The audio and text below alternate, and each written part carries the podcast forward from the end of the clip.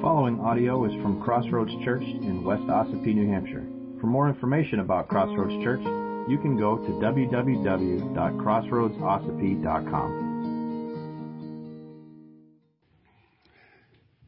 Hello.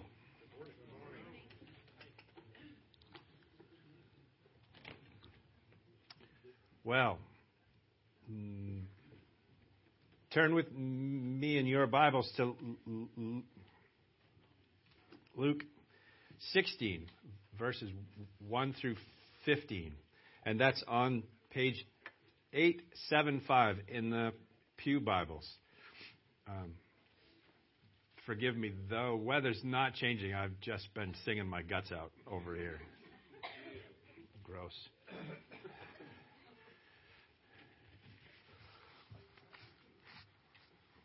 You may remember from last week, we looked at the two prodigal sons in chapter 15.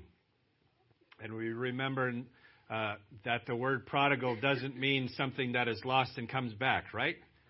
The word prodigal means squanderer, the squandering sons. And this week we're going to look at another prodigal, the prodigal manager in Luke 16 and hopefully we'll get a good lesson out of a bad example.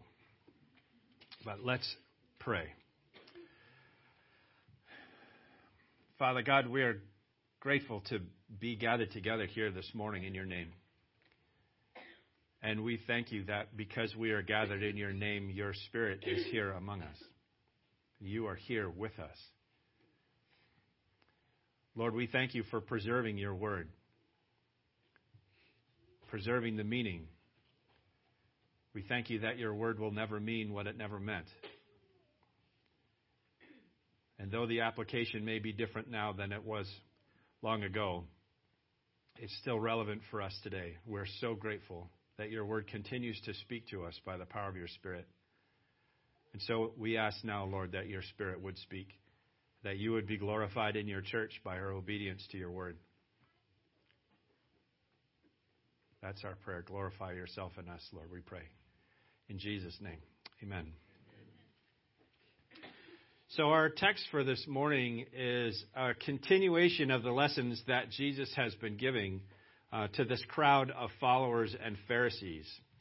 Um, the followers were made up of both the 12 disciples uh, as well as the tax collectors and sinners that we were introduced to back in the opening verses of chapter 15.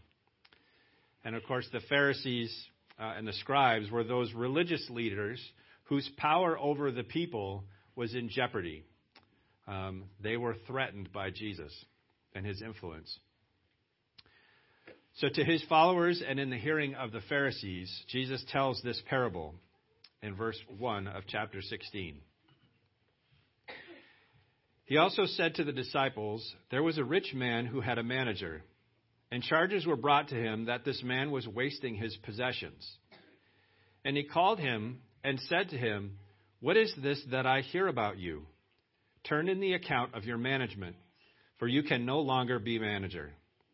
And the manager said to himself, What shall I do, since my master is taking the management away from me? I'm not strong enough to dig, and I am ashamed to beg. I have decided what to do so that when I am removed from management, people may receive me into their houses. So, summoning his master's debtors one by one, he said to the first, How much do you owe my master? He said, A hundred measures of oil. He said to him, Take your bill and sit down quickly and write fifty. Then he said to another, How much do you owe? He said, A hundred measures of wheat. He said to him, Take your bill and write 80. The master commended the dishonest manager for his shrewdness. For the sons of this world are more shrewd in dealing with their own generation than the sons of light. And I tell you, make friends for yourselves by means of unrighteous wealth, so that when it fails, they may receive you into the eternal dwellings. May the Lord add his blessing to his word.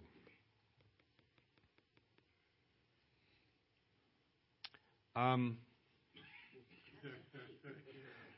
yeah.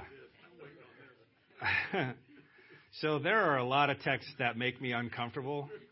Um, this is this is uh, this kind of takes the cake. I want to stop and, and take a look at this. It's really important for us to remember, first of all, that this is a parable, right? An illustration used by Jesus to make a point. And the the point that Jesus is making is not to be a greedy dirtbag. That's not the point. now that we've got that out of the way. so the rich man had had a manager, a steward of his property. The manager, this manager had charge over the rich man's possessions uh, and had been caught prodigaling it, squandering it, wasting it and he got called to account for it. And this fellow um, may not have been a great money manager, but he was no dummy. He knew that he had been caught and that he was going to get fired. So he came up with a plan to keep from digging ditches um, or begging in the street. He had no interest in going to work for the Department of Public Works um, or, or sitting around and begging from people. And in verse 3, he has this funny little conversation with himself.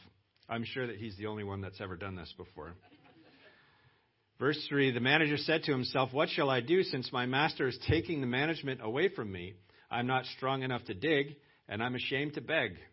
I have decided what to do, so that when I am removed from management, people may receive me into their houses. Um, so, in reading the commentaries, there. Uh, not everybody is on the same page with this. Uh, there are some commentators who I think are incorrect that said, well, so what was happening is this manager was inflating the prices. Uh, and so what he does is he just takes his cut off and brings the bill down to what the actual bill was, minus his percentage, which totally takes the teeth out of this parable altogether, I think. Um, this guy this guy had been busted for wasting the manager's possessions, right? Somebody pays rent, the rent's $500, and then you uh, you're in charge of collecting that and then depositing that in the in the bank for the the real owner, but you you spend it on yourself instead. Um, that's what he was that's what he was caught doing. So he wasn't very good at managing the money, but now he decides that the best thing for him to do is to straight up steal from the manager, uh, from the master. Right? So he sits down with some of the people who owed his master, and he starts cooking the books. Way better at accounting than me, right? With one debtor, he cancels half of the debt, right? He owed uh, 100 barrels of oil, and now he says, right, 50. So he canceled half the debt. The other, uh, he cancels 20%. It was, it was 100 measures of wheat, now just right 80. So what's he trying to do? He is hope, his hope is that by discounting their bills, these debtors would now be in debt to him. Like he's doing a huge favor for these people. Um, and, and maybe they might give him a job and a place to live. Because all they know is he's giving them a discount, not that he is robbing the master of what is owed to him. Uh, now, by my math, this manager cost his master over 400 gallons of oil and five to six hundred bushels of wheat. That's what the, the actual measures were. It just says measure here in the English, but there's an actual measure. Um, and he didn't do that just because he was a jerk, but he's trying to secure his future uh, with one of these debtors. Remember, I cut your bill, and that saved you a lot. So I'm in dire straits now. So maybe you can help me out, right? Um, and in first century Judea, one might expect that this manager would be thrown into prison for this treachery, right? He just stole a lot of oil and wheat from his master, but that's not how this story goes. Verse 8 The master commended the dishonest manager for his shrewdness. Okay, right? The master praised his cleverness. He made friends for himself by giving deep discounts, and the master was impressed by his ability to deal with this potential incoming hardship uh, by redistributing resources. Both of these businessmen sound a little greasy to me. right? Jesus says the master commended the dishonest manager for his shrewdness. For the sons of this world are more shrewd in dealing with their own generation than the sons of light. And I tell you, make friends for yourself by means of unrighteous wealth, so that when it fails, they re- may receive you into the eternal dwellings. Uh huh. I want to point something out, uh, first of all, um, where Jesus says unrighteous wealth, right? The word uh, originally is mammon, and it doesn't mean just money, it means resources, right? Maybe that's cash. Maybe that's wheat. Maybe that's oil. Maybe that's sheep. Maybe that's wood, if you're a player of Settlers of Catan. Right? right? So it's more than just money that we're dealing with. We're talking about resources. Jesus isn't praising the manager's dishonesty. He is praising his shrewdness, his cleverness. I've uh, in in my family, like cleverness is tip of the spear. Like that's the best thing you can be is clever. You can be really smart, and that's fine. But if you're not particularly clever, eh, okay. But Cleverness, man, that's that's a good thing. I got off that track. Sorry, talking about myself. Jesus isn't praising the dishonest, the manager's dishonesty, but his shrewdness. And not only that, but he encourages his followers to also be shrewd to be clever in the same way by making friends by means of unrighteous mammon, unrighteous wealth, unrighteous resources, so that when it fails, those friends may receive them into eternal dwellings. So, is Jesus teaching his followers to be shady businessmen? No, thank you. Okay, no, no. Is Jesus suggesting here that people can buy their way into heaven? No. Thank you. All right. Feeling good. Jesus is instructing his followers on the beneficent use of wealth and resources as a powerful means of grace. Martin Luther wrote, It is not works that win us to heaven, but Christ bestows eternal blessedness out of a grace on those who believe and have proved their faith in works of love and right use of earthly good. See, earthly wealth and resources can't buy us a place in God's eternal kingdom. But if we use earthly wealth and resources shrewdly for God's purposes, we can ensure a good reception there by those who got in as a result. Does that make sense? If we use what God has given us shrewdly for His purposes, that will have an effect on people. And those people will be in God's eternal kingdom and will welcome us there. Does that make sense now? Yes. Okay. Well, it makes sense to Ben, so I'm comfortable. After you said it that second time. The second time. Yeah. Right. Jesus said in Matthew 6:21, "Where your treasure is, there your heart will be also." And what that means is that there is a strong link between our money and our spirituality. What we hold up as most important is going to capture our hearts. It's already captured our hearts. So if that's money, that's that's going to be on display. That's not going to be a secret if what's most important to us is the, that's what we talk about. That's what our pursuits, that's what we're chasing all the time. Is that just money or is it something else? When Jesus said in verse 9, make friends for yourself by means of unrighteous wealth, so that when it fails, they may receive you into eternal dwellings, he's telling his followers to use your money, use your resources while it still has value. It is a temporary tool that can do some eternal good, and it can be a powerful motivator. Right? I've to- I told you the old joke about the, the rich man that dies and insists in his will that he's buried with his gold bricks. This is theologically inaccurate. And he gets to heaven and he, and he arrives at the pearly gates with his piles of gold bricks and they say, you know, welcome, good and faithful servant. What's with all the pavement? Right? It's, thank you for your charity, George. It's only temporary. The value of our resources are only temporary. Paul wrote to Timothy in 1 Timothy 6, 19, uh, 6 17 through 19. He said, As for the rich in this present age, charge them not to be haughty, proud, or nor set their heart, hopes on the uncertainty of riches, but on God, who rich, richly provides us with everything to enjoy. They are to do good, to be rich in good works, to be generous and ready to share, thus storing up treasure for themselves as a good foundation for the future, so that they may take hold of that which is truly life.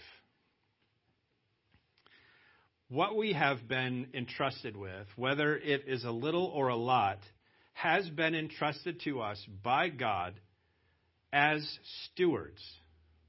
And we should use it to help people enter his kingdom through faith in Jesus.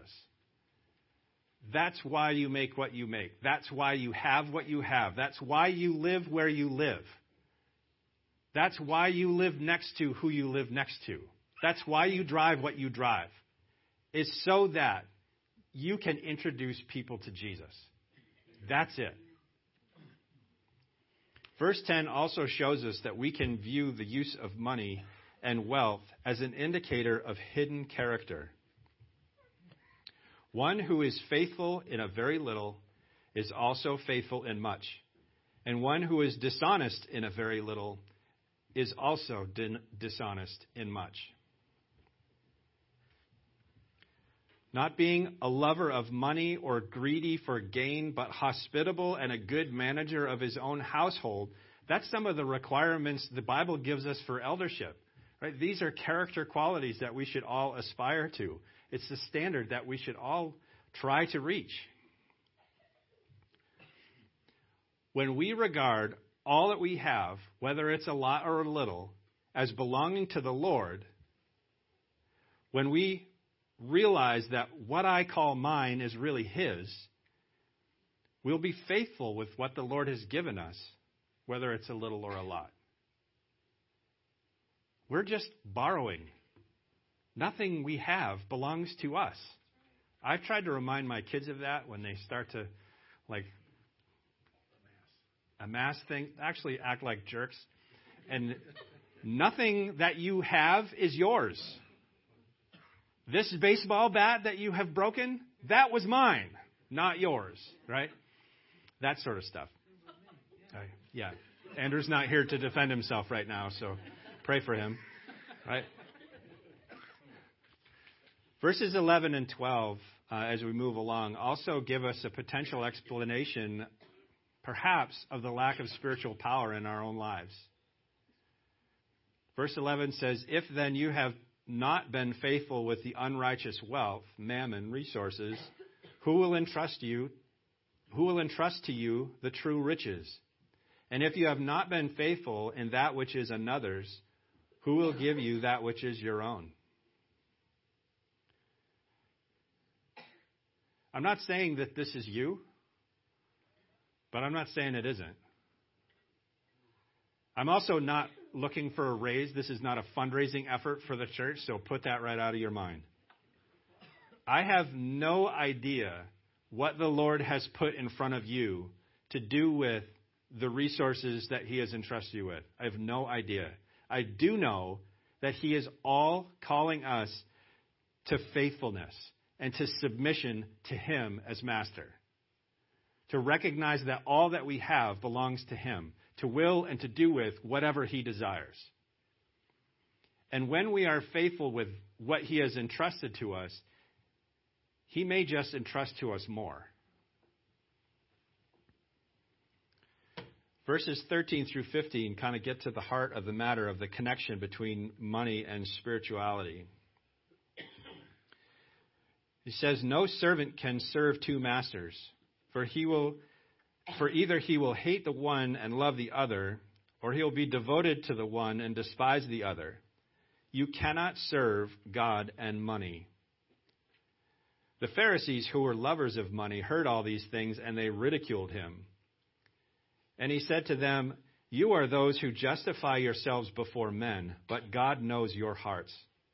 For what is exalted among men is an abomination in the sight of God. Warren Wiersbe said, If God is our master, then money will be our servant, and we will use our resources in the will of God. Use it, don't serve it. As the songwriter said, we weren't born to just pay bills and die. It's a songwriter that only I know. One of the most often misquoted verses in the Bible is 1 Timothy 6:10. People say, "Money is the root of all evil." Does it sound familiar? Well, it's not what the Bible says, so I don't know why. 1 Timothy 6 says, For the love of money is the root of all kinds of evil. It is through this craving that some have wandered away from the faith and have pierced themselves with many pangs.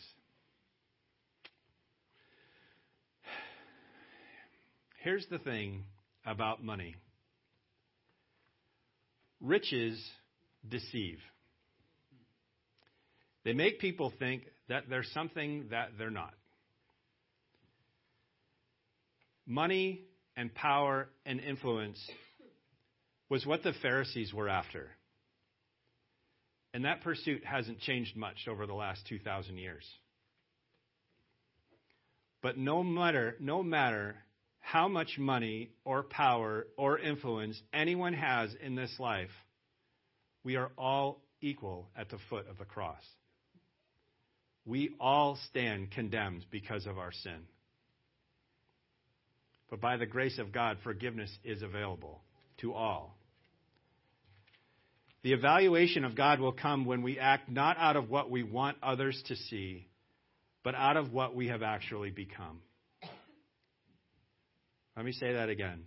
The evaluation of God will come when we act not out of what we want others to see, but out of what we have actually become. When Judgment Day comes, the book is going to be opened and our deeds are going to be exposed. Our attitude, our priorities are all going to be laid bare, and we're going to have to answer for those. We actually have opportunity to benefit the kingdom of God, to increase the kingdom of God with our resources. And that should be our priority. The Lord Jesus said in Matthew chapter 25 When the Son of Man comes in his glory and all the angels with him, then he will sit on his glorious throne. Before him will be gathered all the nations, and he will separate people one from another as a shepherd separates the sheep from the goats. And he will place the sheep on his right, but the goats on his left. Then the king will say to those on his right, Come, you who are blessed by my Father, inherit the kingdom prepared for you from the foundation of the world. For I was hungry, and you gave me food. I was thirsty, and you gave me drink. I was a stranger, and you welcomed me. I was naked, and you clothed me. I was sick, and you visited me. I was in prison, and you came to me. Then the righteous will answer him, saying, Lord, when did we see you hungry and feed you, or thirsty and give you drink? And when did we see you a stranger and welcome you, or naked and clothe you? And when did we see you sick or in prison and visit you? And the king will answer them, Truly I say to you, as you did it to one of the least of these my brothers, you did it to me. Then he will say to those on his left, Depart from me, you cursed, into the eternal fire prepared for the devil and his angels. For I was hungry, and you gave me no food. I was thirsty, and you gave me no drink. I was a stranger, and you did not welcome me, naked, and you did not clothe me, sick and in prison, and you did not visit me. Then they also will answer, Lord, when did we see you hungry or thirsty or a stranger or naked or sick or in prison and did not minister to you? Then he will answer them, saying, Truly I say to you, as you did not do it to one of the least of these, you did not do it to me. And these will go away into eternal punishment, but the righteous into eternal life.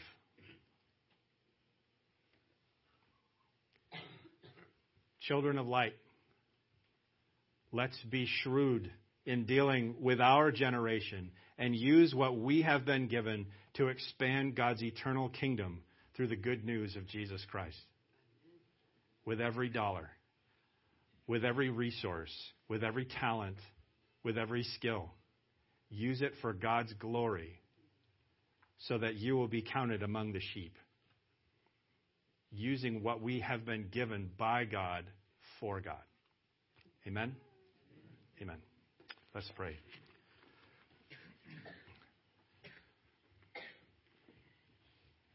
Father, this um, this this is a hard word. Kind of come to meddling.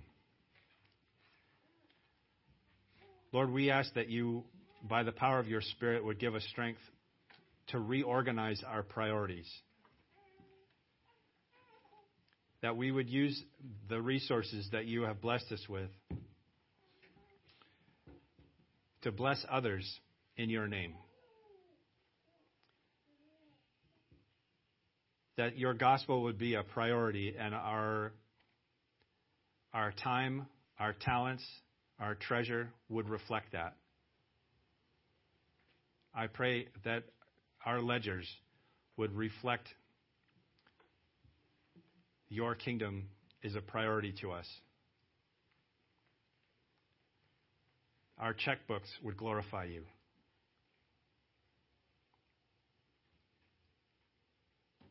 Lord, we need your help to do this. This is not easy for us. It's not easy for me.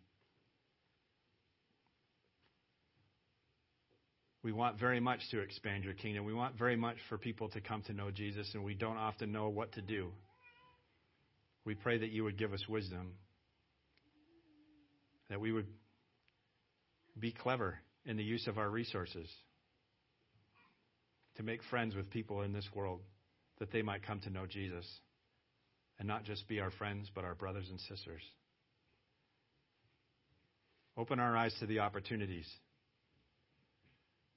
Don't let us be blind and selfish, but to put you first.